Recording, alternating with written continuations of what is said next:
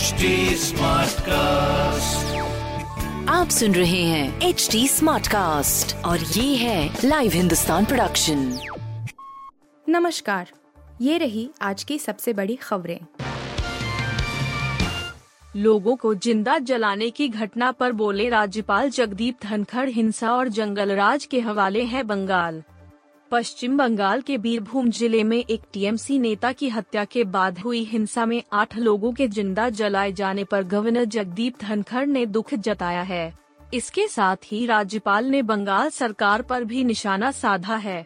अपना एक video tweet करते हुए जगदीप धनखड़ ने लिखा, भयानक हिंसा और आगजनी की घटना से संकेत मिलता है कि राज्य हिंसा की संस्कृति और जंगलराज के हवाले हैं। अब तक आठ लोगों की जान जा चुकी है। इस बारे में चीफ सेक्रेटरी से मैंने रिपोर्ट तलब की है। मेरी संवेदनाएँ पीड़ितों के परिवारों के साथ हैं। इस बीच ममता बनर्जी सरकार ने घटना की जाँच के लिए एक कमेटी का गठन कर दिया है। यूपी हिमाचल के बाद हरियाणा में भी धर्मांतरण रोधी विधेयक पास, कांग्रेस ने जताया विरोध। कांग्रेस के विरोध और यहाँ तक कि विधानसभा से बहिर्गमन के बीच हरियाणा सरकार ने मंगलवार को हरियाणा धार्मिक धर्मांतरण रोकथाम विधेयक 2022 को पारित कर दिया। बल, अनुचित प्रभाव या प्रलोभन के माध्यम से धर्म परिवर्तन को रोकने के लिए विधेयक 4 मार्च को विधानसभा में पेश किया गया था। जिसके बाद हरियाणा विधानसभा ने बल, अनुचित प्रभाव अथवा लालच के ज़रिए धर्मांतरण कराने के खिलाफ विधेयक को मंगलवार को पारित कर दिया। कांग्रेस ने विधेयक पर विरोध जताया और सदन से बरहिगमन किया।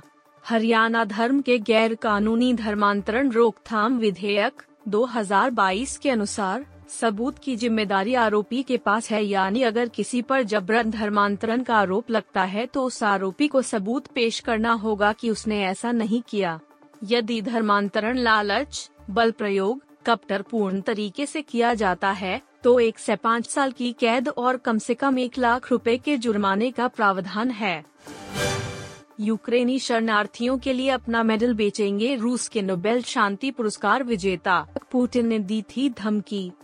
पिछले साल के नोबेल शांति पुरस्कार के सह विजेता रूसी पत्रकार दिमित्री मुराटोव ने मंगलवार को कहा कि वह यूक्रेनी शरणार्थियों के लिए अपना मेडल दान करेंगे।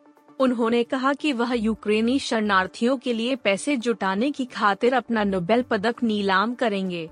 Dmitry Muratov the Novaya Gazeta अखबार में प्रधान संपादक हैं। समाचार एजेंसी राइटर्स के अनुसार रूस के संचार नियामक ने मार्च की शुरुआत में 10 स्थानीय मीडिया संस्थानों को चेतावनी दी थी। इन संस्थानों पर रूस के सैन्य अभियान को गलत तरीके से दिखाने का आरोप लगाया गया था। जिन संस्थानों को नोटिस भेजा गया है, उनमें रेडियो स्टेशन इको मोस्कीवी और एक समाचार पत्र नोवाया गजेटा है। लता मंगेशकर ने किया था कश्मीर फाइल्स में गाने का वादा। विवेक अग्निहोत्री ने बताया अनसुना किस्सा। विवेक अग्निहोत्री के निर्देशन में बनी फ़िल्म द कश्मीर फाइल्स दर्शकों के दिलों को छूने में कामयाब रही है। फ़िल्म देखने के बाद हर कोई इमोशनल नज़र आ रहा है।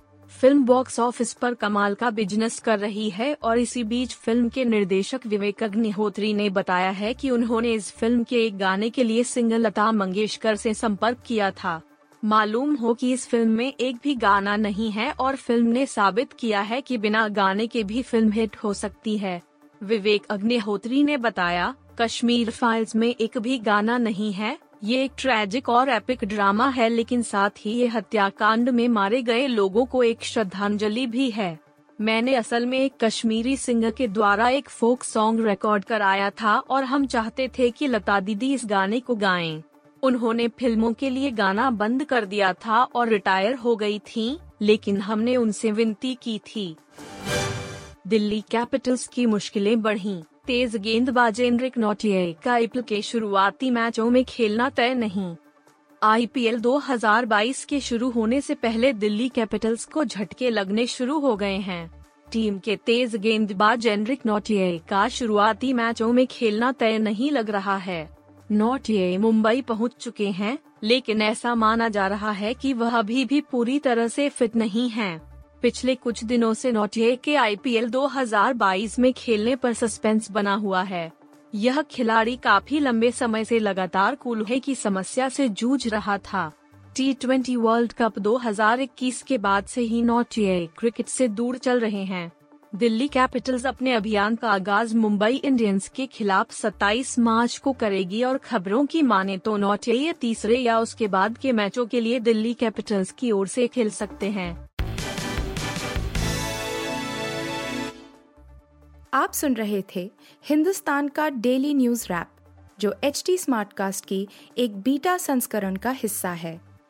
आप हमें फेसबुक ट्विटर और इंस्टाग्राम पे एट एच टी या podcasts@hindustantimes.com पर ईमेल के द्वारा सुझाव दे सकते हैं। आप सुन रहे हैं एच डी स्मार्ट कास्ट और ये था live Hindustan production HD Smartcast.